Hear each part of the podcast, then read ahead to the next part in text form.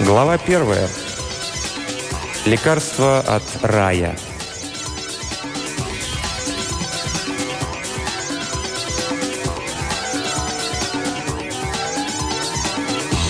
Специалист по перерождениям думал, что он слышал все за последние три сотни лет, но сейчас он был удивлен. «Мой дорогой друг», — спросил он, — «вы сказали «тигр»?» «Правильно», — ответил Хэрол. «Вы ведь можете это сделать, не так ли?» Ну, я полагаю, что да, но сначала мне нужно изучить эту проблему, конечно. Пока еще никто не желал перерождения в нечто столь далекое от человека. Но могу сказать заранее, это возможно. Глаза специалиста загорелись блеском, которого не было вот уже несколько десятилетий. По крайней мере, это будет интересно. «Я думаю, что у вас уже имеется запись характеристик тигра», — сказал Хэрол. «О, должно где-то быть». У нас есть записи каждого животного, которое еще существовало к тому времени, как был изобретен этот способ, и я уверен, что среди них найдется и несколько тигров. Но встает проблема модификации. Человеческий разум не может существовать в нервной системе, отличной от человеческой. Нам нужно будет по-настоящему изменить характеристики большего размера мозг, с большим количеством извилин, конечно, и так далее. Но даже и тогда это будет далеко от совершенства. Но ваш разум в основном останется стабильным в течение года или двух, если не произойдет ничего неожиданного. Но вам достаточно будет этого времени, не так ли? «Полагаю, что да», — ответил Хэрол. «Сегодня перерождение в животные формы становится модным», — согласился специалист. «Но до сих пор требовались только животные с легко модифицируемыми системами, например, человекообразные обезьяны. Теперь вовсе не нужно менять мозг шимпанзе, чтобы он в течение многих лет сохранял способность к человеческому мышлению. Слоны тоже хорошо для этого подходят, но тигр... Он покачал головой. Я думаю, это можно сделать по определенному образцу. Но почему не горилла? Я хочу плотоядное, сказал Хэрл. Полагаю, этого хочет ваш психиатр, намекнул специалист. Хэрл резко кивнул. Специалист вздохнул и оставил надежду на пикантные признания. Сотрудник станции перерождения слышал множество странных историй, но этот парень не собирался уступать. Ну хорошо же, сам факт его запроса будет разжигать страсти в течение нескольких дней. «Когда это может быть готово?» – спросил Хэрол. Специалист задумчиво почесал в затылке. «Это займет некоторое время», – сказал он. Знаете ли, нам нужно просканировать эту запись и поработать над основной нейтральной структурой, которая будет вмещать человеческий разум. Это больше, чем просто наложение памяти. Гены регулируют организм в течение жизни и диктуют в рамках окружения даже время и скорость старения. Нельзя взять животное с совершенно противоположным филогенезом, оно не будет жизнеспособным. Поэтому нам нужно модифицировать каждую частичку клетки, так же, как и всю огромную и сложную структуру нервной системы. Короче говоря, улыбнулся Хэрол, этот разумный тигр будет размножаться подобающим образом. «А если он найдет такую же тигрицу?» – ответил специалист. «Ну, настоящую, конечно, их ведь не осталось. И, кроме того, потомство будет великолепным. Но, может быть, вы захотите для кого-нибудь тело женской особи?» «Нет, я хочу тело только для самого себя». Мельком Хэрол подумал об Ави и попробовал представить ее, воплощенную в гибкую, убийственную грацию огромной кошки. Нет, она не тот тип. А кроме того, одиночество было частью лечения. «Конечно, когда мы модифицируем запись, наложить вашу память на нейтральную структуру будет пустяшным делом», сказал специалист. «Это будет совершенно обычная процедура, как любое человеческое перерождение. Но усовершенствовать эту запись, ну, я могу привлечь компьютерный центр исследовательской бригады для специального сканирования и компьютерной обработки. Над этой проблемой никто не работает сейчас. Скажем, через неделю. Подойдет?» «Прекрасно», сказал Хэрол. «Я приду через неделю». Он повернулся, коротко попрощавшись, и прошел вдоль длинного перехода к ближайшему трансмиттеру. В нем было пустынно теперь, за исключением нечеловеческих мобильных роботов, скользящих по своим заданиям. Слабый глубокий шум деятельности, который наполнял станцию перерождения, доносился исключительно от механизмов, от потоков электронов, шепчущих по вакууму. От молчаливого торжества искусственного интеллекта, который настолько превосходит человеческий разум, что люди больше не могут проследить за их мыслями. Человеческий мозг просто не может оперировать таким количеством одновременных факторов. Машины стали оракулами сегодняшнего дня и богами, дающими жизнь. «Мы паразитируем на наших машинах», — думал Кэрол. «Мы маленькие блохи, прыгающие вокруг гигантов, которых мы однажды создали». Больше нет ни одного настоящего ученого человека. И может ли когда-нибудь электронный мозг и большие автоматы, являющиеся их телами, они, они могут делать все гораздо быстрее и лучше? Могут, могут делать такое, о чем человек не мог даже и мечтать. Вещи, о которых великий человеческий гений имеет лишь смутное представление. Это нас парализовало. Это и бессмертие путем перерождения. Теперь не осталось ничего, кроме жизни в праздности и нескончаемого круга удовольствия. Да и разве можно получить от чего-нибудь удовольствие после стольких столетий? Было неудивительно, что перерождение в животных стало последним криком моды. Оно предполагало некоторую надежду на новизну, на некоторое время.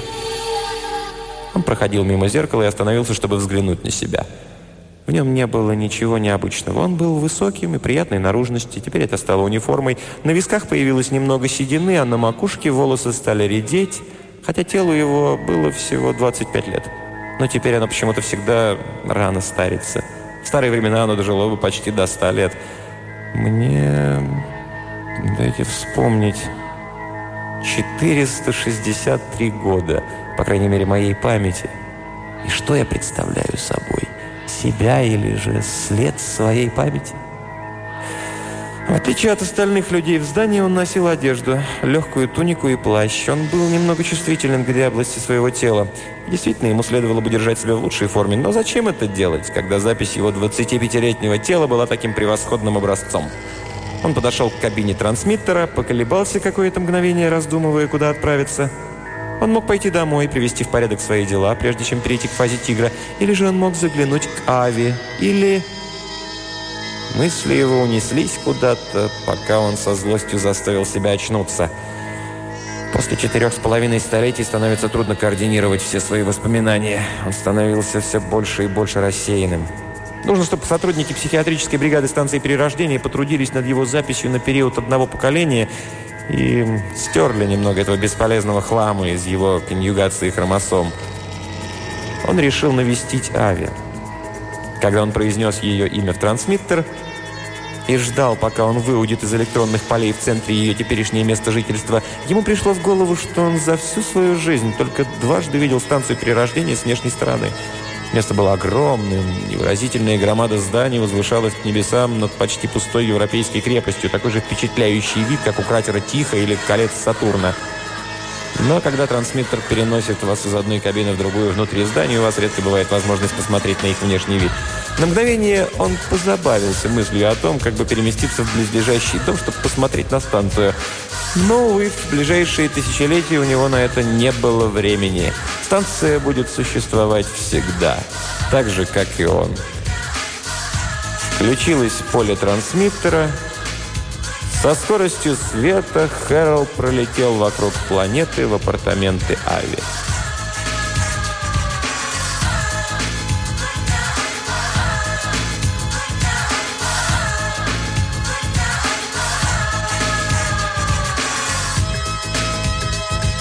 Случай был достаточно официальный, чтобы Рамакан облачился в свои лучшие одежды. Красный плащ поверх туники и множество ювелирных украшений, предписанных для торжественных случаев. Потом он сел перед своим трансмиттером и стал ждать. Кабина стояла как раз внутри веранды с колоннами. Со своего места Рамакан мог видеть через открытые двери крутые склоны и пики Кавказа, теперь зеленые, с возвращением лета, и за исключением тех, которые покрыты вечными снегами под ясным небом. Он жил здесь многие века, в отличие от других непоследовательных землян. Но он любил это место. Он жил среди широких просторов, в которых царило спокойствие. Оно никогда не менялось. Сегодня большинство людей стремится к разнообразию, в лихорадочной погоне за новым и непознанным. Старые умы в молодых телах пытаются восстановить утерянную свежесть. Рамакан был, его называли во всяком случае, нудным. Скорее, постоянным или не любящим перемен, что больше соответствовало истине. И это делало его идеально подходящим для его работы. То, что оставалось от правительственных функций на Земле, было возложено на него. Фелд же опаздывал. Рамакана это не беспокоило, он и сам никогда никуда не торопился, но когда представитель созвездия псов наконец прибыл, способ его появления вызвал изумленное ругательство, сорвавшееся с уст землянина.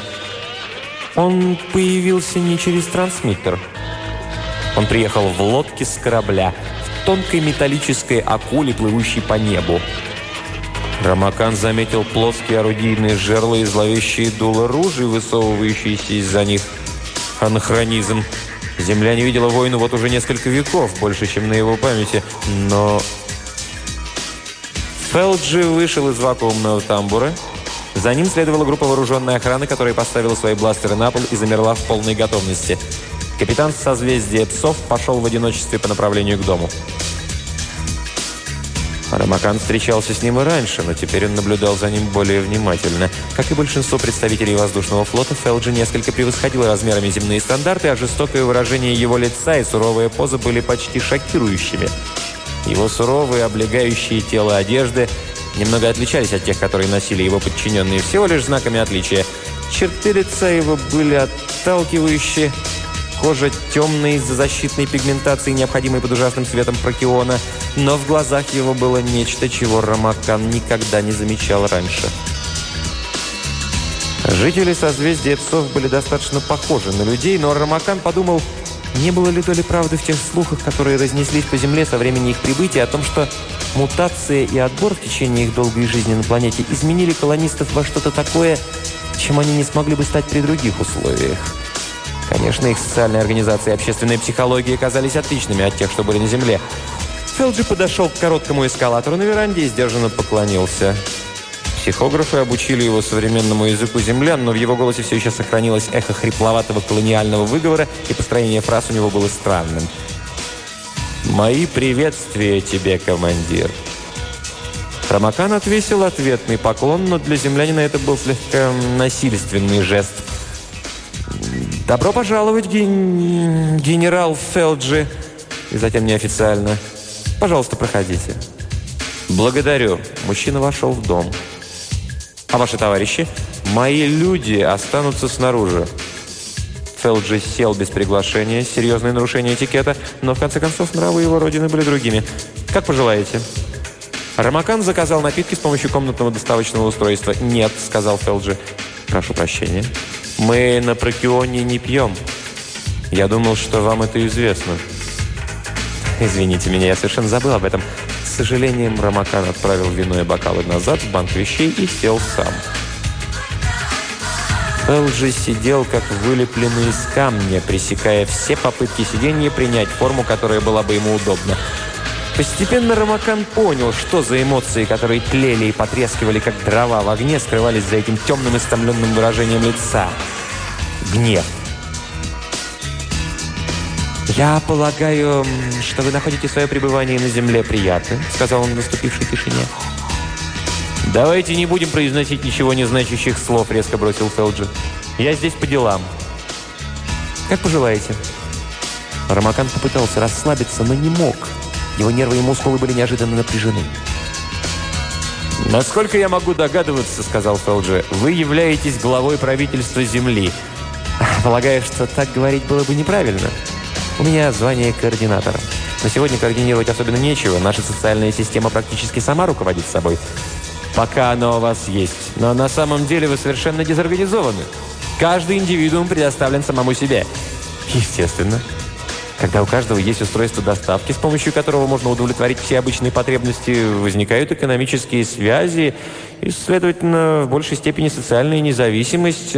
Конечно, у нас имеются общественные службы станции при рождении, энергетическая станция, центральный трансмиттер и несколько других, но их немного. Я никак не могу понять, почему у вас нет взрыва преступной деятельности – Последние слова, несомненно, были из жаргона жителей созвездия псов, и Рамакан поднял брови в замешательстве. «Антисоциального поведения», — объяснил Фелджи негодующе. «Воровство, убийство, разорение». «Но какая же необходимость в воровстве?» — спросил Рамакан в изумлении. «Ведь степень независимости, которая существует в настоящее время, совершенно уничтожила все социальные трения. Психозы были стерты до нейтральных компонентов записей при перерождении задолго до этого». В любом случае, я полагаю, что вы говорите от имени всех землян. Как же я могу говорить от имени почти биллиона разных людей? Знаете ли, мой авторитет не так уж и высок, всего лишь настолько, насколько это необходимо. Однако я сделаю все, что смогу, если только вы мне скажете... «Земля находится в невероятном упадке», — резко сказал Фелджи. «Да, возможно, вы правы». Тон Ромакана был мягок, но он рассердился, хотя и пытался оставаться вежливым. «Иногда и я сам так думаю. Однако разве это имеет какое-то отношение к настоящему предмету нашего обсуждения, чем бы он ни был? «Вы бросили нас», — сказал Фелджи. Теперь ярость и ненависть слышалась в его голосе, отражаясь в блеске его глаз. В течение девяти веков Земля жила в роскоши, в то время как люди созвездия псов сражались, страдали и умирали в этом худшем из миров, хуже, чем в аду. «Но зачем же было нам отправляться к созвездию псов?» – спросил Армакан. «После того, как несколько космических кораблей основали там колонию, ну, у нас была целая галактика». Когда с вашей звезды больше не стали приходить корабли, я полагаю, было решено, что все люди там погибли. Возможно, что кто-то и поехал туда, чтобы это проверить, но требовалось целых 20 лет, чтобы туда добраться. Да и общество там было негостеприимным и неблагодарным, а вокруг было так много звезд. Потом появились устройства для создания различных вещей, и на Земле больше не стало правительства, которое контролировало бы подобные дела. Путешествие в космос стало делом личным, и не было ни одного человека, который проявил бы интерес к Прокиону. Он пожал плечами. «Извините, «И вы еще извиняетесь?» Фелджи выплюнул слова. «В течение девяти веков наши предки сражались за свою планету, голодали и умирали в нищете, опустившись почти что до варварства, и им нужно было убивать почти на каждом шагу.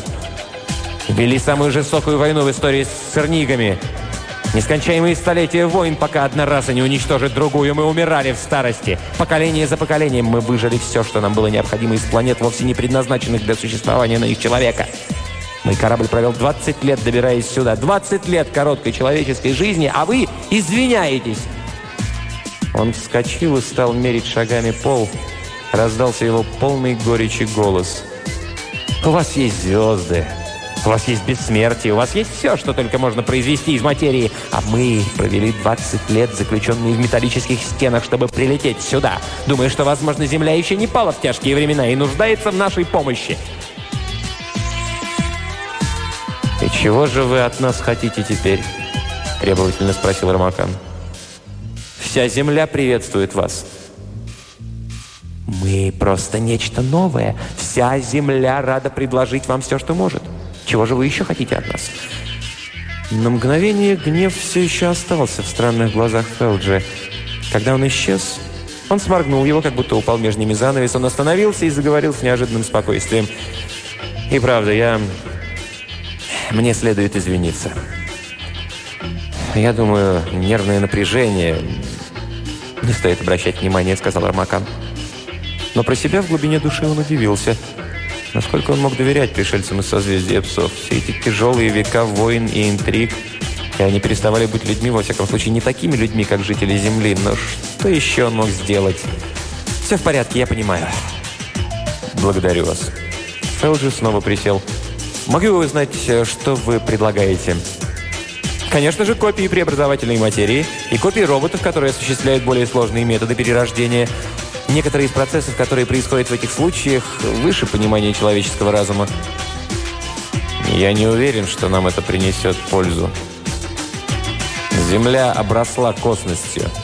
За последние полтысячелетия, кажется, не произошло никаких значительных перемен – ну, наши космические корабли летают лучше ваших. А чего же вы ожидали, пожал плечами Арматан? Какие же возможные стимулы были у нас для перемен? Прогресс, пользуясь устаревшим термином, это средство, ведущее к концу, и мы достигли его конечной цели. Я все еще не понимаю. Фелджи почесал подбородок. Я даже не уверен, как работают ваши дубликаторы. Я не могу рассказать вам все об этом. Но даже самые выдающиеся технические умы Земли вряд ли смогут рассказать вам больше. Как я уже говорил вам раньше, все это невозможно объять настоящей науке. Только электронный мозг может переварить такой поток информации одновременно. Может быть, вы дадите мне краткое резюме всего вышесказанного и расскажете, что представляет собой это ваше устройство. Особенно меня интересуют средства, при помощи которых оно приводится в действие. Ну, дайте подумать. Рамакан порылся в своей памяти – Ультраволны были открыты... Да, должно быть, это было 7 или 8 веков назад. Они несут энергию, но она не электромагнитной природы. Их теория, насколько человек мог понять, связана с волновой механикой. Первое применение этого открытия основано на том, что ультраволны могут переносить на расстояние многие астрономические единицы беспрепятственно, без вмешательства материи и без всякой потери энергии. Теория всего этого была интерпретирована на постулате, что волны, ну как бы это выразиться, скажем, распознают приемник и просто направляются к нему. Конечно, нужен не только передатчик, но и приемник, чтобы произвести волну. Естественно, это привело к совершенно идеальной передаче энергии. Сегодня вся Солнечная система получает свою энергию от Солнца, которая передается силовой станции на дневной стороне Меркурия. Все, от межпланетных космических кораблей до телевизоров и часов получает энергию из этого источника. «Мне это кажется опасным», — сказал Фелджи. «А предположим, что станция сломается?» «Этого не произойдет», — сказал Рамакан доверительно. У станции есть свои роботы и вовсе никакого обслуживающего персонала в лице людей. Все записывается. Если какая-то часть выходит из строя, она автоматически отсоединяется, и ближайший банк материи восстанавливается. Есть и другие меры предосторожности. На станции не было никаких неполадок с тех пор, как она построена. Понятно. У Фелджи был задумчивый вид. Вскоре после этого, продолжал Рамакан, было обнаружено, что ультраволны могут также переносить материю. Можно было построить цепи, которые сканировали бы тело атом за атомом, растворяли его в энергии и переносили эту энергию на ультраволне вдоль по сканирующему сигналу. В конечно, этот процесс шел в обратной последовательности. Естественно, я все чрезвычайно упрощаю. Тут действует вовсе не простой сигнал, а фантастический комплекс сигналов, которые только ультраволны могут переносить. Однако вы получили общее представление. Вся транспортировка сегодня происходит таким способом. Устройство для полетов в воздухе или космическом пространстве возникает только для специальных целей или же развлекательных путешествий. Но у вас ведь есть что-то вроде центра контроля, не так ли? Да, есть станция перемещения на Земле, в Бразилии. В ней находятся все записи, такие как адреса и координаты миллионов мест по всей планете. Это огромное сложное устройство, конечно, но оно работает совершенно и эффективно. Поскольку расстояние теперь ничего не значит, стало наиболее рентабельным делать общественные пункты пользования централизованными. Ну, от трансмиттеров был сделан шаг к записи сигналов и репродуцирования их на банк с любой другой материей, а следовательно к дубликатору. Созидателю материи. Можете представить, какую пользу это принесло экономике Земли? Сегодня он есть у каждого, и если нет записи того, что требуется, можно получить ее дубликат из огромной библиотеки станции создания материи. И все, что касается материальных ценностей, можно получить, повернув диск и нажав на выключатель. А это, в свою очередь, повлекло за собой технику перерождения. Это просто логичное продолжение того, что было создано раньше. Э, ваше тело записывалось в его первичной жизни, скажем, в возрасте около 20 лет. Тогда вы живете до тех пор, пока захотите. Скажем, до 35 или 40 лет, или до того возраста, когда не начинаете стареть. Тогда ваша нейтральная часть записывается одна с помощью специальных сканирующих приборов. Память, как вы знаете, является материей нейтральных хромосомных наборов и измененных молекул белка, которых тоже так уж нетрудно сканировать и записывать. Эта добавочная частичка накладывается электронным способом на запись вашего 25-летнего тела. Тогда ваше собственное тело используется как банк материи для материализации записи в измененном виде и фактически моментально создается ваше новое тело. Молодое, но со старыми воспоминаниями. Вы становитесь бессмертным. «В некотором роде», — сказал Фелджер. Но мне не кажется это правильным. Эго, душа или то, что вы называете этими словами, создает впечатление, что вы теряете это. Вы создаете только превосходную копию. Когда копия настолько совершенна, ее нельзя отличить от оригинала, сказал Рамакан. Да и какая разница? Эго в основном общественное понятие. Вы, ваша сущность, является постоянно изменяющейся частицей хромосом, носящих всего лишь временные связи с молекулами, которые случайно несут этот отрезок в данный момент. Это конструкция, а не структурный материал, вот что важно. А конструкцию мы сохраняем. «Действительно?» – спросил Фелджи. «Мне показалось, что среди землян можно найти некоторое сходство». «Ну, поскольку записи можно изменять, нет причины, чтобы сохранять изуродованные или больные тела», – сказал Армакан. Записи могут быть скопированы с совершенных экземпляров, и все участки с их эго стираются. Тогда их можно будет наложить на чью-то еще нейтральную запись «Перерождение в новом теле». Естественно, каждый хочет соответствовать превалирующим стандартам красоты. Но вот почему и появляется некоторая похожесть. Другое тело, конечно, может привести со временем и к другой личности, поскольку человек психо... психосоматическое существо. Однако общество, которое является необходимым атрибутом эго, сохраняется. Угу. Понимаю. Позвольте спросить, а сколько же вам лет? Около 750 лет.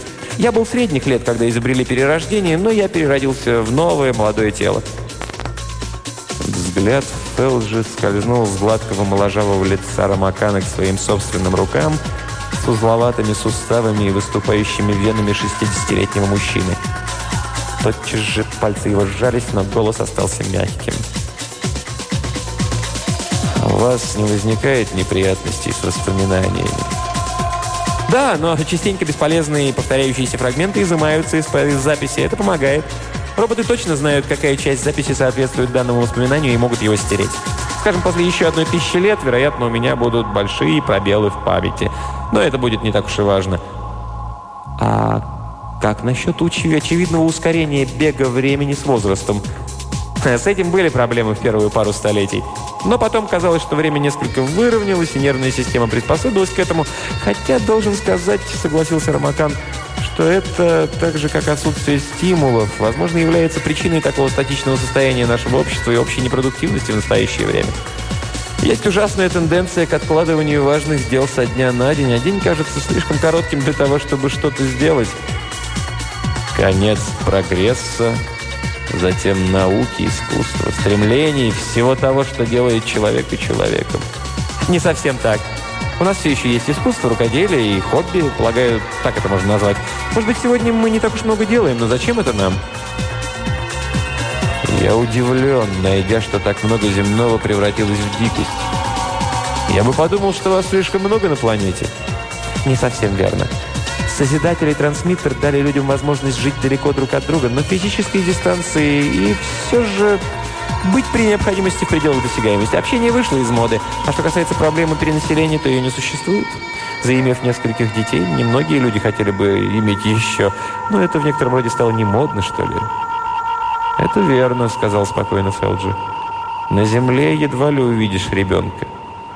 И, конечно, намечается тенденция переселения на другие звезды, поскольку люди ищут новизны. Можно послать свою запись в корабль-робот, и путешествие через века станет пустяшным делом. Я полагаю, что это еще одна причина спокойствия на Земле. Самые беспокойные искатели приключений давно ее покинули. У вас есть с ними связь? Никакой. Не может ее быть, когда космические корабли могут передвигаться при скорости, равной половине скорости света. Время от времени любопытные путешественники заглядывают к нам, но это случается очень редко. Кажется, они пытаются основать какие-то необычные культуры в галактике. А вы хоть какую-нибудь работу выполняете на Земле? Ну, ну, конечно, некоторые службы необходимо поддерживать. Психиатрия, например. Специалисты должны следить за работой некоторых станций и так далее. И поэтому там есть какое-то количество занятий для личности – особенно в сфере развлечений, а также возможность создания замысловатых изделий ручной работы, чтобы их могли копировать созидатели. И кроме того, достаточно людей, которые хотят работать несколько часов в месяц или в неделю, просто чтобы хоть чем-то занять время. Или же поправить финансовые дела, которые не позволяют им купить такие услуги для себя, какие они хотят. Это абсолютно стабильная культура, генерал Фелджи. Возможно, это единственное стабильное общество в истории человечества. Мне интересно, у вас что же, совершенно нет никаких мер предосторожности? Никаких военных сил, скажем, никакой защиты против завоевателей, ничего?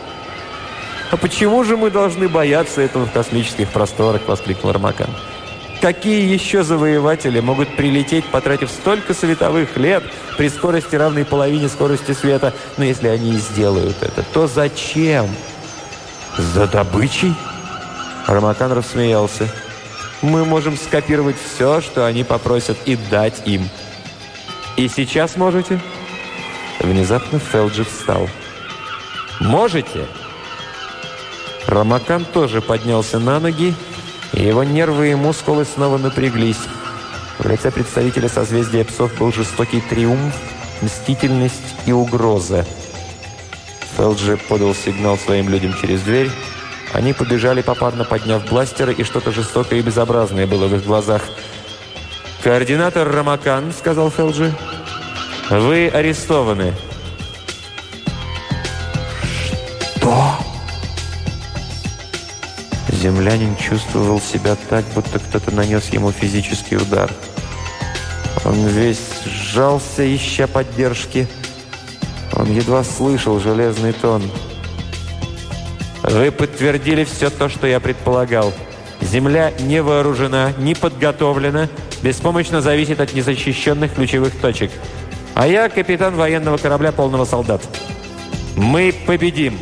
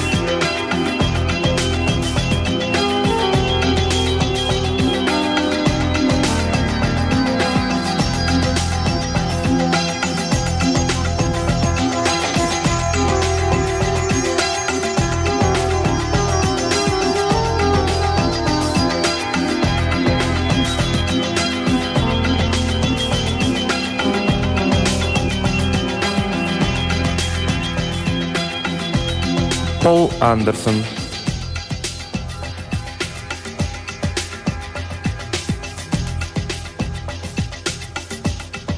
Звездный зверь. Глава вторая. Тигр, тигр. Теперешний дом Ави находился в Северной Америке посредине побережья Атлантического океана. Как и большинство частных домов в эти дни, он был маленьким и с низкими потолками, с регулируемыми внешними стенами и с мебелью, которую легко можно будет сменить. Она любила цветы, и огромный сверкающий красками сад свел вокруг ее жилища, простирающиеся вниз, к морю и в сторону материка до опушки бескрайнего леса, который был возвращен с окончанием возделывания почвы. Они прогуливались меж кустов, деревьев и цветов, она и Хэрол. Ее распущенные волосы были длинными и светлыми и развивались на морском ветерке. Ее 18-летнее тело было изящным и стройным, как у молодого оленя. Неожиданно ему стала ненавистна мысль о том, что ее придется оставить. «Я буду скучать по тебе, Карл», — сказала она. Он криво усмехнулся. «Ты привыкнешь к этому», — сказал он. «Есть же другие. Полагаю, ты присмотришь себе одного из этих космонавтов, прилетевших, как говорят, с созвездия псов несколько дней назад. «Конечно», — сказала она невинно. «Я буду очень удивлена, если ты останешься в стороне и не попытаешься познакомиться с женщинами, которых они привезли с собой. Будет хоть какая-то перемена». «Не слишком-то большая», — ответил он. Честно говоря, я в полной растерянности и не могу понять теперешнюю страсть к разнообразию. В этом отношении все люди похожи один на другого. «Все дело в том, кто тебя окружает», — сказала она. После стольких лет совместной жизни начинаешь понимать человека слишком хорошо. Вы можете сказать точно, что он собирается сделать? Что он вам скажет? Что он будет есть на обед и что он захочет делать вечером? Эти колонисты будут новыми. У них не такой, как у нас, образ жизни. Они смогут рассказать о новых, отличных от нашей планетных системах. Они... Она запнулась. Но сейчас за ними будет охотиться столько женщин. Я сомневаюсь, выпадет ли мне шанс с этими незнакомцами. Но если все, что ты хочешь, это разговоры, ну тогда...» Хэрол пожал плечами. «Во всяком случае, я понял, что у жителей созвездия псов все еще сохранились семейные отношения. Они будут ревновать к своим женщинам, и мне тоже нужна такая перемена». «В плотоядные!» Аля рассмеялась, и Хэрол подумал снова, что ее смех напоминает музыку. «По крайней мере, у тебя оригинальный тип мышления». Неожиданно она высказала то, что думала.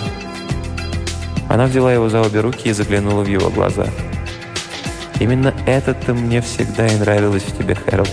Ты всегда был мыслителем и путешественником, и ты никогда не позволял себе умственной лени, как большинство из нас. После того, как мы расстаемся на несколько лет, ты всегда возвращаешься обновленным, ты сходишь с проторенной дорожки и делаешь что-то необычное. Ты узнаешь что-то новое, ты становишься снова молодым. Мы всегда возвращаемся друг к другу, дорогой, я всегда радуюсь этому». «И я», — сказал он спокойно. Хотя я сожалею и о наших расставаниях тоже. Он сухо улыбнулся, но за его улыбкой скрывалась печаль. Мы могли бы быть очень счастливы в прежние времена, Ави. Мы бы поженились и прожили жизнь вместе. Всего несколько лет, а потом старость, немощность и смерть. Она пожала плечами. Смерть. Небытие. Когда кто-то умирает, мир больше не существует для него. Не существует, пока не остается мозга, чтобы осознать это. Просто ничего. Как будто тебя никогда и не было. Тебе никогда не было страшно от этой мысли. «Нет», — сказал он и поцеловал ее. «Вот еще одна причина, почему ты не такой, как все», — пробормотала она. «Интересно, почему ты никогда не летал к звездам, Хэрол? Все твои дети улетели». «Однажды я просил тебя полететь со мной». «Только не меня», мне нравится тут. Жизнь веселая штука, Хэрол. Мне кажется, она вовсе не наскучит как мне, как большинству. Но это не ответ на мой вопрос. «Именно ответ», — сказал он, и тогда закрыл рот на замок. Он стоял и смотрел на нее, удивляясь. Неужели он был последним мужчиной на земле, который любил женщину? И ему хотелось знать, что она на самом деле чувствует к нему. Возможно, по-своему она любила его. Они всегда возвращались друг к другу, но не так, как он нежно любил ее. Не настолько, чтобы расставание было для нее грызущей болью, а встречи... «Неважно. Я все-таки буду поблизости», — сказал он. Я буду бродить по здешним лесам, я скажу персоналу станции перерождения, чтобы они вернули мне человеческий облик в твоем доме, и тогда я буду всегда по соседству. Мой ручной тигр. Она улыбнулась. Заглядывай ко мне время от времени, Хэрол. Ходи со мной на некоторые вечеринки. Отличное зрелище в сопровождении тигра. Нет уж, спасибо. Но ты можешь гладить меня по голове и кормить большими кровавыми стейками, а я буду выгибать спину и мурлыкать. Они пошли рука об руку к пляжу. «Почему ты решил стать тигром?» – спросила она. «Мой психиатр посоветовал мне перерождение в животное», – ответил он. «Я становлюсь ужасным психом, Ави. Я не могу просидеть спокойно и пяти минут, и у меня возникают приступы дурного настроения, когда, кажется, для этого совершенно нет никаких причин. Жизнь – это ужасный фарс. Но сегодня это, видно, становится довольно ординарной болезнью, в особенности это скука. Когда у тебя есть все, и ты не прилагаешь к этому никаких усилий, жизнь становится ужасно пресной. когда еще и живешь века, и испытываешь это сотни раз, никаких перемен, никакого волнения, ничего, что могло бы пробудить то, что есть глубоко в тебе. Во всяком случае, доктор предложил мне полет к звездам. Когда я отказался от него, он предложил мне стать на некоторое время животным. Но мне не хотелось быть похожим на всех. Мне не хотел быть обезьяной или слоном. Все тот же прежний противоречивый Хэрол пробормотала она и поцеловала его. Он ответил ей с неожиданной страстью. «Пара лет дикой жизни в новом нечеловеческом теле внесет хоть какое-то разнообразие в мое существование», сказал он через некоторое время спустя. Они лежали на песке, чувствуя, как омывает их солнечный свет, слушая убаюкивающие волны и нюхая чистый терпкий запах моря, соли и долгих ветреных километров. Высоко над головой кружила чайка, белая на фоне синевы. «Ты сильно переменишься?» – спросила она. «О, да. Я даже не смогу помнить те вещи, которые я теперь знаю. Я сомневаюсь, сможет ли самый умный тигр понять векторный анализ. Но не это главное. Я верну все назад, когда восстановят мой человеческий облик. Когда я почувствую, что перемена в моей личности зашла так далеко, что это будет небезопасно, тогда я приду сюда, и ты сможешь отправить меня назад в центр перерождения. Основополагающим пунктом в этом лечении будет перемена точки зрения, новая опасная окружающая среда Ави. Он приподнялся на локти и посмотрел на нее. «Ави, почему бы и тебе не поучаствовать в этом? Почему бы нам не стать тиграми вдвоем?» и иметь кучу тигрят?» Она вяло улыбнулась. «Нет, спасибо, Карл. Может быть, в другой раз, но не сейчас. Я действительно вовсе не искательница приключений». Она потянулась и снова уютно устроилась на теплой белой дюне. «Мне нравится все, как есть». А тут еще эти люди со звезд, небесное светило. Что это со мной? Еще немного, и я уверен, что совершу неблаговидный поступок в отношении какого-нибудь ее любовника. Мне, правда, нужно это лечение. «И тогда ты придешь назад и скажешь мне об этом», — сказала Ави. «А может быть и нет», — подразнил он ее. «Может быть, я где-нибудь найду себе красавицу-тигрицу и так полюблю ее, что мне не захочется снова превращаться в человека». «Никакой тигрицы ты не найдешь, если только не убедишь кого-нибудь еще пройти все это с тобой», — отвечала она. Но захочется ли тебе снова иметь человеческое тело после такой замечательной полосатой шкуры? И будем ли мы, бедные люди, у которых совсем нету шкуры, казаться тебе привлекательными? Дорогая, он улыбнулся, для меня ты всегда останешься достаточно привлекательной, чтобы тебя съесть. Тогда они пошли в дом. Морская чайка все еще ныряла и парила высоко в небе. Лес был огромным и зеленым, и таинственным солнечным светом, который бросал на землю тени с разгулом папоротника и цветов под огромными старыми деревьями. Там были ручьи, которые журча прокладывали свой сумеречный путь меж прохладных мшистых берегов, рыбы, сверкающие серебряными полосками на прозрачных отмелях, одинокие озерца, где тишина висит, как плащ, открытые луга, волнующиеся на ветру травы, простор, одиночество и нескончаемое биение пульса жизни. Глаза тигра видели меньше, чем человеческие глаза. Мир казался туманным и плоским и бесцветным, пока он к этому не привык. После этого ему все труднее и труднее было вспомнить, что такое цвет и воображение. И проснулись его другие чувства. Он понял, каким пленником собственного разума он был, выглядывая из своего черепа на мир, частью которого он до сих пор себя ни разу не почувствовал. Он слышал звуки и их оттенки, которые вряд ли ощущал человек – слабое жужжание и стрекотание насекомых, шелест листвы на легком теплом ветерке, неуловимый шепот совиных крыльев, да поток маленьких перепуганных существ по высокой траве. Все это сливалось в одну причудливую симфонию, биение сердца и звуки дыхания леса. И его ноздри трепетали от неопределенного разнообразия запахов, опьяняющего благоухания смятой травы, острого вкуса плесени и гниения, резкого аромата меха, горячечного опьянения свежепролитой крови. И он чувствовал каждой шерстинкой. Его усы трепетали при малейшем шуме. Он праздновал победу глубокой сильной игрой своих мускулов. Он ощущал жизнь. Человек был наполовину мертвецом в сравнении с той жизненной силой, которая кипела в тигре. А ночью... Ночью для него больше не существовало темноты. Лунный свет был белым, холодным туманом, через который он крался на своих мягких лапах. Самая черная темнота была для него светом. Тени тусклой полосы света, перемещающиеся, скользящие фантазии серых тонов, как старый неожиданно пришедший на память сон.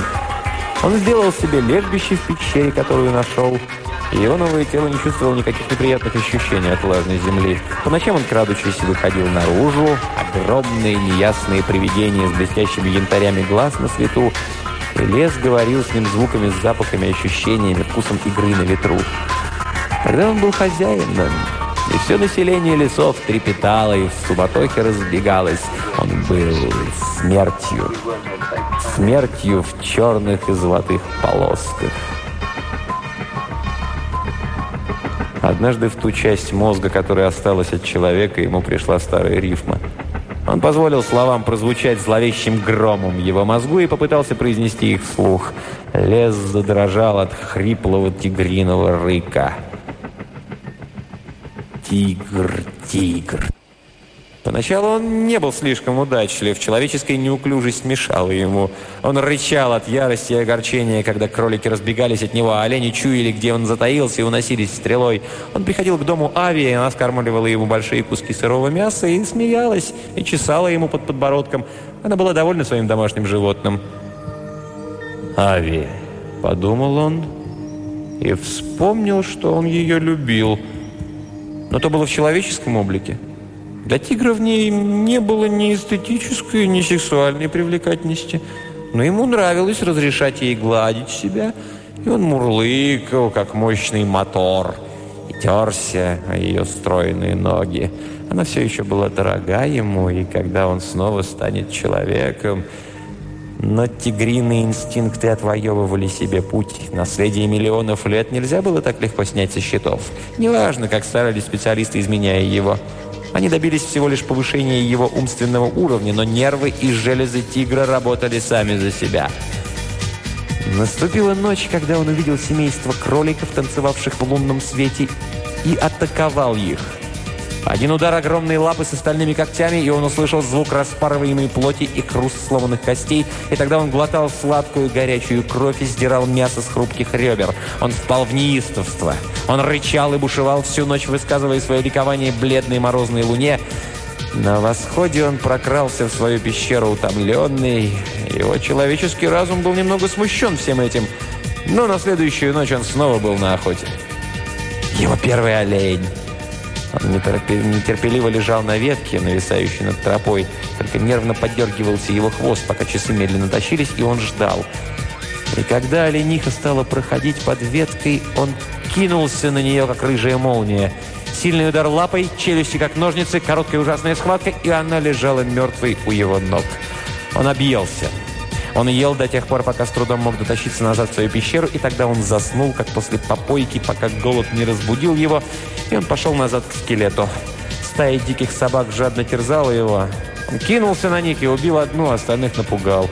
После этого он продолжил свой пир, пока не осталось только груда костей. Лес был полон забав. Для тигра жизнь была легкой, но не слишком легкой. Он никогда не знал, вернется ли он назад с полным или пустым желудком. Но это не портило ему удовольствия. Им не удалось стереть все воспоминания тигра.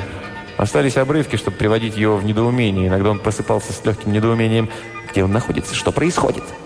Казалось, он помнил туманные восходы в джунглях, широкую коричневую реку, блестящую на солнце, другую пещеру и еще одно полосатое тело рядом с ним – С ходом времени он становился все более и более избитым с толку. Он смутно представлял, что, должно быть, он однажды охотился на негров, и ему казалось, что белые носороги проходили мимо него, как движущиеся в потемках горы.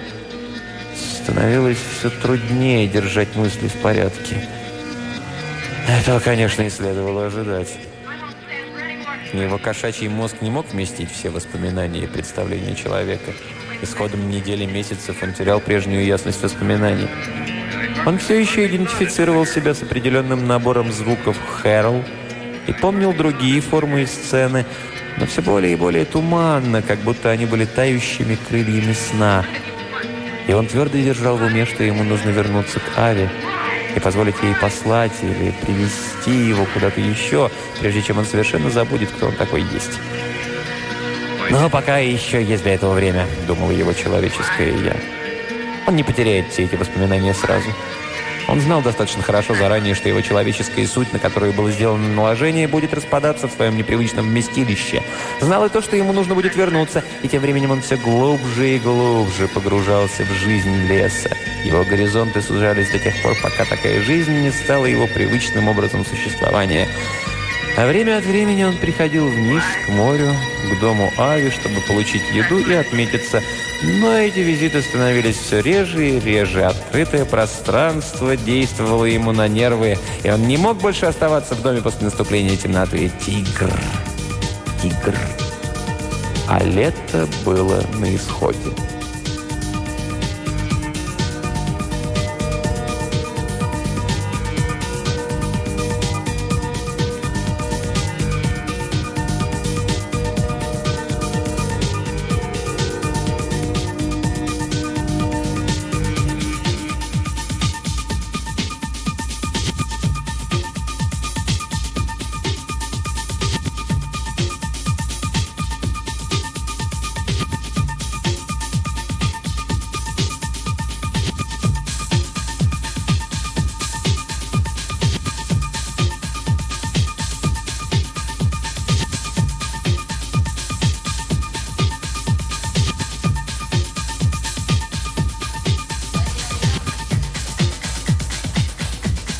Проснулся от сырой изморози в пещере, снаружи шел дождь. И колючий ветер дул в промокших темных деревьях. Он задрожал, зарычал и выпустил когти, но этого врага не в состоянии победить. День и ночь медленно тащились в тоске. Он вспомнил, что тигры в старые времена были очень приспособляемыми животными. Границу их обитания распространялась до Сибири. Но его оригинал был родом из тропиков. «Черт побери!» – ругнулся он, и громовой рык прокатился по лесам.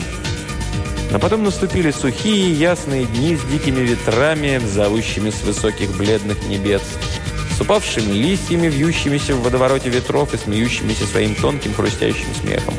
В небесах кричали гуси, направляясь на юг, и трубный глаз оленя раздавался в ночи.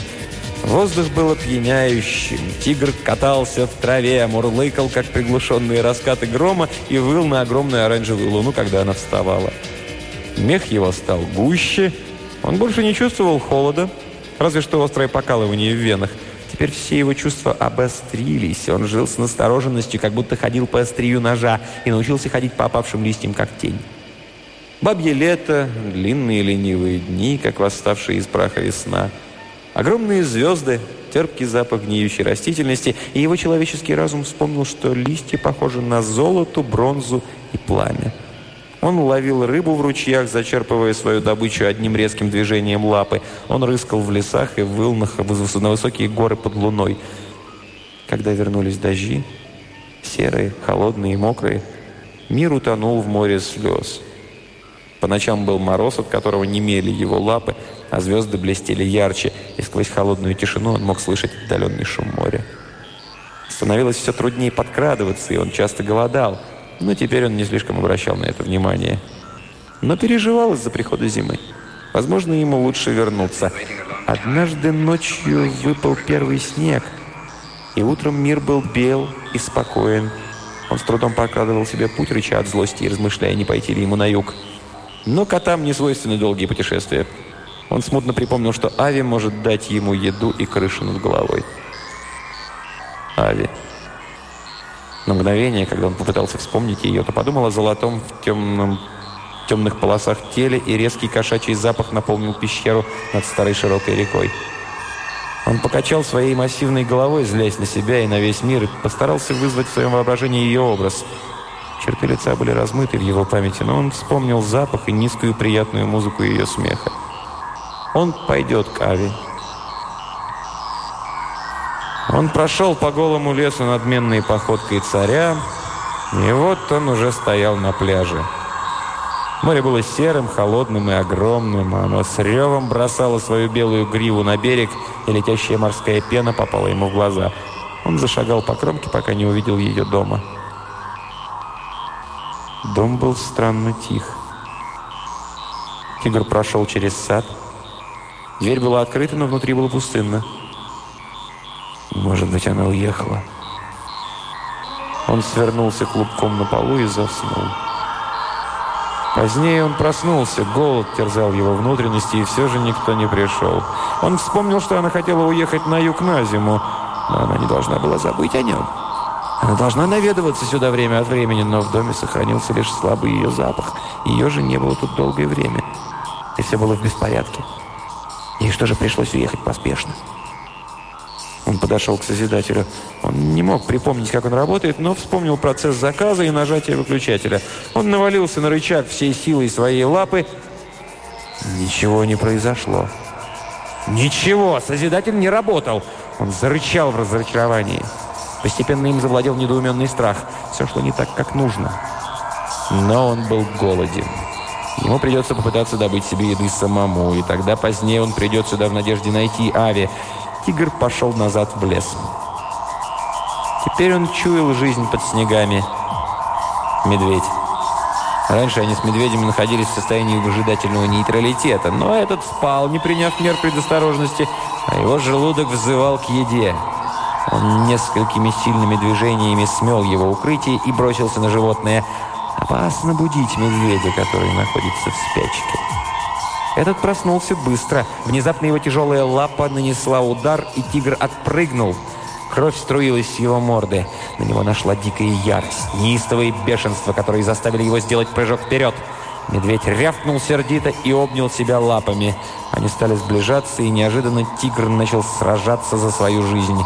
Он не помнил о сражении ничего, кроме красного водоворота шока и злобы, метания в снегу и ручьев пролитой крови на холодном воздухе. Удары, укусы, царапины, гром ударов по его ребрам и черепу, горячий привкус крови во рту и нелепость смерти, которая кричала и непрерывно вертелась у него в мозгу. Наконец он зашатался, обливаясь кровью, и рухнул на тело поверженного медведя. Лежал он там долго, и поблизости рыскали дикие собаки, поджидая, когда он умрет. Некоторое время спустя он слабо пошевелился и съел несколько кусков медвежьего мяса. Но уйти он не мог. Его тело было сплошной открытой раной, его лапы подгибались, одна из них была сломана и раздроблена огромной челюстью. Лежал подле мертвого медведя в развороченной берлоге, и медленно на него падал снег. Сражение, агония и близость смерти вызвали все его прежние инстинкты. Но все еще, пребывая в облике тигра, как и все представители тигриного рода, он облизывал свое порванное в клочки тело и глотал куски подгнивающего мяса, пока дни шли, а он ждал, когда к нему вернутся прежние силы. Наконец он смог, хромая, доплестись до своей пещеры – Похожие на сон воспоминания изводили его. Где-то должен быть дом и кто-то, кто был добр к нему, но... Ему было холодно. Он хромал и хотел есть. Пришла зима.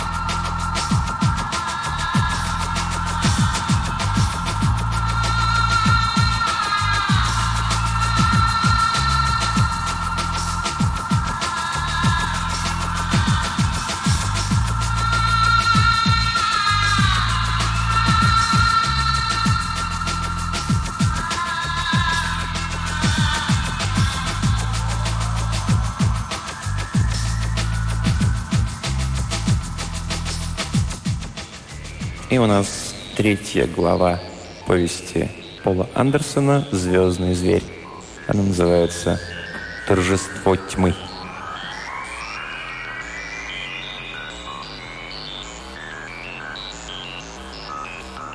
Кстати, я подумал, что не лишне будет напомнить содержание предыдущих серий, если кто-то нас, может быть, не слышал в первых двух главах, говорилось о том, что на Земле уже достигнуто общество всеобщего процветания, и, грубо говоря, никто ничего не делает. Но человечество умеет переносить, так сказать, «я», эго человеческое из одного тела в другое и создавать очень многие материальные блага, не выходя из квартиры просто нажатием кнопки. И вот на Землю прилетает делегация э, одной колонизированной планеты, на которую в свое время очень давно улетели представители Земли, чтобы основать там колонию.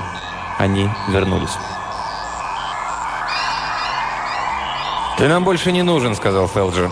«Но принимая во внимание ту помощь, которую ты нам оказал, тебе позволят жить, по крайней мере до тех пор, пока мы не вернемся назад в созвездие псов, и Совет не решит твое дело. Кроме того, возможно, ты обладаешь более ценной информацией о Солнечной системе, чем все наши остальные пленники. Они в основном женщины». Рамакан посмотрел на его жестокое торжествующее лицо и уныло отвечал, «Если бы я только знал, что вы задумали, никогда бы не стал вам помогать». «О, да, тебе бы пришлось», — бросил Фелджи. «Я видел твою реакцию, когда мы продемонстрировали тебе некоторые свои средства убеждения. Все вы, земляне, одинаковы. Вы так долго прятались от смерти, что совсем потеряли свою твердость характера. И только одно это делает вас неспособными сохранить планету своей». У вас были планы получить дубликаторы, трансмиттеры и силовые лучи, всю нашу технологию. Я помог вам получить все это со станции. Чего же вы еще хотите? Землю. Но почему? Получив Созидателя и трансмиттеры, вы сможете превратить свою планету в рай, как в древней сказке. Земля, конечно, больше подходит, но разве окружающая среда теперь имеет значение для вас? «Земля так и осталась настоящим домом для людей», — сказал Фелджи. В его глазах был такой фанатизм, какого Рамакан не видел даже в ночных кошмарах. Она должна принадлежать лучшей человеческой расе. Кроме того, ну, наша культура не может свыкнуться с вашими технологиями. Цивилизация прокеанитов сложилась в неблагоприятной обстановке, которая представляла собой не что иное, как войны и лишения. И это стало частью нашего естества теперь. Теперь, когда Церниги повержена, мы должны найти другого врага. «Вот да», — подумал Рамакан. Такое тоже случалось в кровавом прошлом Земли. Нации, которые не знали ничего, кроме войн и страданий, стали в них закаленнее, возвеличивая грубые добродетели, которые давали им возможность выжить. Милитаристское государство не может позволить себе мир, праздность и процветание. Народ его может начать задумываться. Поэтому правительство ищет завоеваний за его границами. Неважно, нужны они или нет. Чтобы поддерживать контроль за военными, нужна война. И насколько теперь прокеаниты остались людьми? Что изменило их за века ужасной эволюции. Они больше не люди, они боевые роботы, хищные животные. Им необходимо кровопролитие. «Вы видели, как мы обстреляли станции из космоса», — сказал Фелджи. «Станции перерождения, Созидатель, Трансмиттер. Они теперь представляют собой радиоактивные кратеры. Ни одна машина не работает на Земле сейчас, ни одна лампа не горит, ничего. А без Созидателей, от которых зависит бездеятельная жизнь, земляне скатятся до крайней дикости. «И что тогда?» – спросил устало Рамакан. «Мы заедем на Меркурий, чтобы заправиться», – сказал Фелджи. «Тогда направимся назад к созвездию псов. Мы воспользуемся вашим Созидателем, чтобы сделать записи основного состава команды. Они могут по очереди на короткий срок подвергаться перерождению во время полета, чтобы управлять кораблем и корректировать его курс. Когда мы прилетим домой, то будем всего лишь немного старше. И тогда наверняка Совет пошлет флот с командами, чей возраст будет неизменным. Они захватят землю, уничтожат оставшееся население и вновь ее заселят. И тогда в его глазах сверкнул бешеный огонь. К звездам! В конечном счете галактическая империя. «Просто таким образом вы снова сможете воевать», сказал Рамакан без всякого выражения. «Просто таким образом вы сможете превратить своих людей в глупых рабов». «Хватит!» — рявкнул Фелджи. Упадническая культура не в состоянии понять наши мотивы. Рамакан стоял, размышляя. Когда прокеаниты вернутся назад, на Земле еще останутся люди. Для того, чтобы приготовиться, у них будет 40 лет. Люди из различных точек Солнечной системы прилетят в космических кораблях домой, они увидят разрушение, разрушение на планете и узнают, кто виновник всего этого. Используя Созидатели, они смогут быстро все восстановить. Они смогут вооружиться, скопировать миллионы людей, жаждущих отчения. И пока люди Солнечной системы так далеко ушли в своем упадке, он был способен только на слепую панику, но Рамакан так не думал. Конечно, Земля разрушена, но не настолько же. Казалось, Фелджи прочел его мысли. В его тоне было жестокое удовлетворение. «У Земли не будет шанса вооружиться. Мы воспользуемся энергией со станции на Меркурии, чтобы привести в действие огромные дубликаторы, которые превращают в камни топливо для наших кораблей. Но когда мы закончим, то сожжем и станцию тоже. Космические корабли будут дрейфовать в космосе без энергии, колонисты на других планетах умрут, когда регуляторы окружающей среды перестанут функционировать, и во всей Солнечной системе не станет энергии, чтобы хотя бы заставить вращаться колесо. И это, я думаю, будет последней каплей. Конечно. Конечно. Без энергии, без инструментов, без еды и крыши над головой наступит финал катастрофы. Когда жители созвездия псов вернутся, не останется ничего, кроме горстки голодающих, одичавших людей. Рамакан почувствовал внутри пустоту. Жизнь стала сплошным сумасшествием и кошмаром. Конец. «Ты останешься тут, пока мы не вернемся, чтобы сделать с тебя запись», — сказал Фелджи. Он повернулся на каблуках и вышел. Дамакан рухнул на сиденье. В отчаянии глаза его осматривали вновь и вновь пустую маленькую кабину, которая была его тюрьмой. Оглядывался и оглядывался вокруг, и взгляд его изобразил тот водоворот мыслей, который был в его голове. Он посмотрел на охранника, который стоял в дверном проходе, опираясь на бластер с презрительной скукой, которую вызвал у него пленник. Если... Если он всемогущие боги, неужели... Неужели это все, что унаследует зеленая планета Земля? Что же делать? Что делать? Должен же быть какой-то ответ, какой-то выход, ведь нет проблемы без решения. Или это именно такой случай? Какие гарантии он может иметь от космического правосудия? Он спрятал лицо в ладонях. «Я был трусом», — думал он. «Я боялся боли. Слишком рациональный, я говорил себе, что они, вероятно, не захотят слишком многого. Я воспользуюсь своим влиянием, чтобы помочь им получить дубликаторы и схемы. И остальные тоже струсили. Они согласились, они от трусости горели желанием помочь завоевателям. И вот расплата. Что же делать? Что делать, если корабль как-то затеряется, если он так и не вернется назад, пока они-то удивятся? Они пошлют еще корабль или два, не больше, чтобы разведать, что произошло, и через 40 лет Земля может подготовиться к встрече этих кораблей, подготовиться к ведению войны с ничего не подозревающим противником. Если к тому времени они воспользуются шансом, чтобы восстановить все, если силовая станция на Меркурии сохранится... Но корабль может смести станцию с лица планеты, и корабль вернется с известием о том, что Земля в руинах, и толпой ринутся сюда завоеватели. Набросятся черными воронами на ничего не подозревающую галактику, к эпидемии чумы. Как остановить корабль? Сейчас. Рамакан чувствовал, как бьется его сердце. Казалось, оно сотрясало все его тело своим неистовым биением, а руки его стали холодными и неловкими. Во рту пересохло, он был испуган. Он встал и пошел к охраннику. Прокеанит приподнял свой бластер, но выражение его лица не изменилось. Он не чувствовал страха к безоружному представителю заво завоеванной расы. «Он застрелит меня», — подумал Рамакан. Смерть, от которой я бежал всю свою жизнь, совсем рядом сейчас. Но моя жизнь была долгой и приятной, и лучше уж сейчас положить ей конец, чем влачить еще несколько лет жалкое существование в качестве презренного пленника. И, и я ненавижу их мерзкие печенки. «Чего тебе?» – спросил Прокеанит. «Меня тошнит», – сказал Рамакан. Голос его был похож на шепот из-за сухости в горле. «Разрешите мне выйти?» «Назад!» «Я тут все перепачкаю. Позвольте мне пойти в туалет». Он споткнулся, чуть не упав. «Иди вперед», — коротко бросил охранник. «Запомни, я иду следом». Рамакан шатался, когда подходил к охраннику. Трясущимися руками он схватил дуло бластера и выдернул оружие из его рук. Не успел охранник вскрикнуть, Рамакан спустил курок прямо ему в лицо. Какой-то дальний уголок его сознания был в шоке от дикости, которая таилась в нем, когда захрустели кости. Охранник опрокинулся, Рамакан поддержал его, опуская на пол, пнул, чтобы удостовериться, что он будет лежать тихо, и снял с него длинный плащ, ботинки и шлем. Теперь руки его тряслись, и в самом деле он с трудом надел на себя эту простую одежду. Если его поймают, разница будет всего в каких-то минутах, но он все равно не боялся. Страх пронзительно, пронзительно вопил внутри него. Он заставил себя идти с кошмарной медлительностью по коридору. Ему пришлось пройти мимо другого охранника, но его не заметили. Когда он завернул за угол, его ужасно затошнило. Он спустился вниз по лестнице к помещению, где находились двигатели.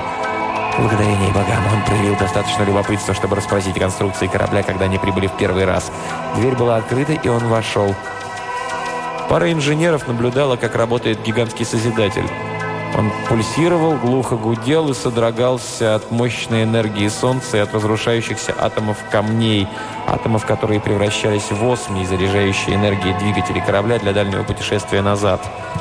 Тоннами топлива заполнялись топливные баки.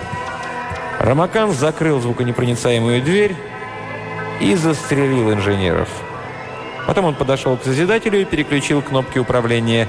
Рамакан начал производить плутоний – Тогда он улыбнулся и с огромным облегчением, все еще не веря в то, что победил, сел и заплакал от радости. Корабль не вернется назад. Станция на Меркурии сохранится. И с ее помощью несколько решительных людей в Солнечной системе смогут все восстановить. На Земле будет ужас. Полный хаос. Большинство населения опустится до дикости и умрет. Но и выживет достаточно. И останутся цивилизованными и будут готовы к отмщению. Возможно, это и к лучшему, подумал он. Может быть, Земля действительно погрузилась в тьму беспредельного покоя. Это правда, что больше не было старых стремлений, надежд и отваги, всего того, что делает человека человеком. Никакого искусства, никакой науки, никаких приключений. Чопорное самодовольство и нереальное бессмертие в синтетическом раю. Возможно, этот шок и вызов как раз то, что было необходимо Земле, чтобы указать путь к небесам снова. Что же касается его, у него были долгие века жизни, и он осознал, что глубоко внутри него таится такая усталость. Смерть, подумал он. Смерть – это самое длительное путешествие из всех. Без смерти нет эволюции, нет настоящего вкуса жизни, нет настоящих приключений. Он вспомнил, что в его жизни однажды была девушка, и она умерла еще до того, как стали доступны машины для перерождения. Странно. После всех этих столетий он все еще помнил, как развивались на ветру ее волосы однажды на высоком холму в летний день. Он подумал, увидит ли он ее еще. Он так и не почувствовал взрыва, когда плутоний достиг критической массы.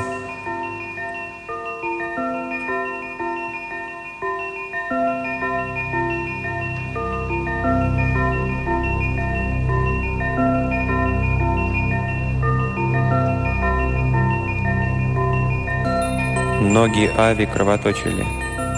Ее туфли окончательно развалились, а ноги ее были стерты о камни и ветки. Снег окрасился ее кровью. Усталость впивалась в нее когтями, она больше не могла идти, но она должна, она должна, она боялась остановиться в диком лесу. Она никогда не была в одиночестве за всю свою жизнь. Всегда был рядом телевизор и трансмиттер. В любое место на Земле можно было попасть почти мгновенно, но мир превратился в необъятность. Машины были мертвы, остался только холод и мрак, и безлюдные белые пространства. Мир тепла, музыки, смеха и случайных удовольствий стал далеким и нереальным, как сон. Может, это и в самом деле сон? Разве она всегда вот так брела, больная и голодная, через мир ночных кошмаров, меж голых без деревьев листьев, через снега, которые принес ветер, и сквозь ветра, которые пронизывали ее до костей, сквозь лохмотья ее одежды. Или и это все тоже было сном, внезапным сумасшествием ужаса и смерти. Смерть. Нет, нет, нет, она не может умереть.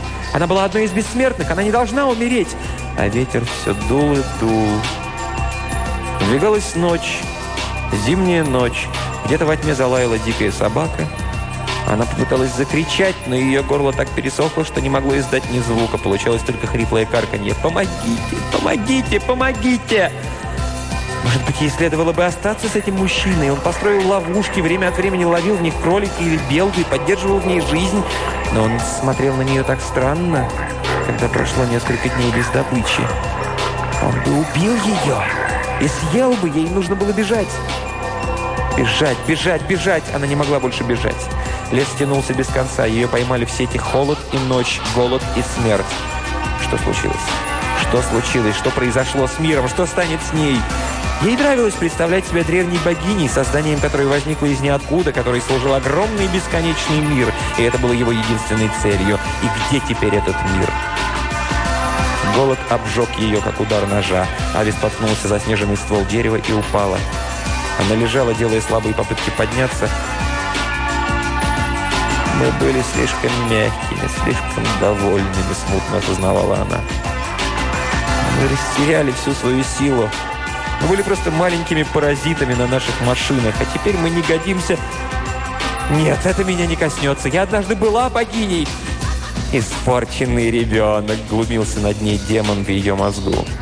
«Младенец, плачущий по мамочке! Ты уже достаточно взрослая, чтобы позаботиться о себе после стольких веков!»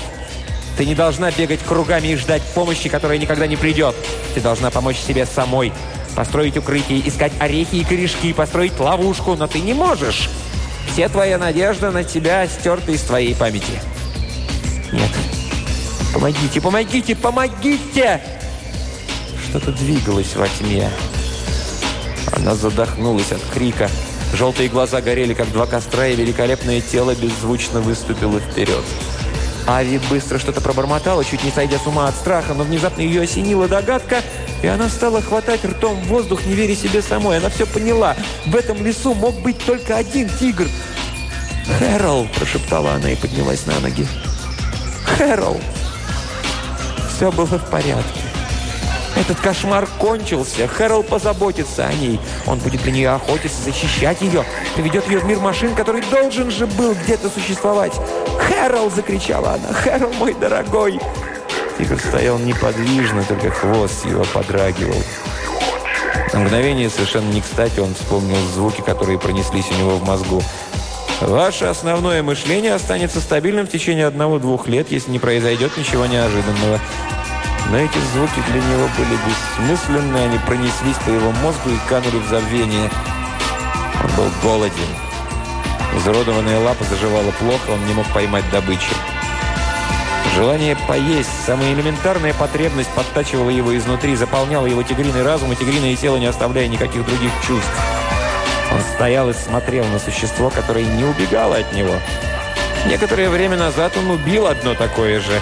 При этой мысли он облизнулся. Откуда-то издалека к нему пришло воспоминание, что это существо однажды было... Он был... Он не может вспомнить. Он шагнул вперед. «Хэрол», — сказала Ави. В ее голосе послышался все возрастающий страх и ужас. Тигр остановился. Он знал этот голос. Он помнил. Он помнил, он знал ее когда-то. В ней было что-то такое, что сдерживало его, но он был голоден. Его инстинкты роптали внутри него. Но только бы он смог вспомнить, прежде чем будет слишком поздно.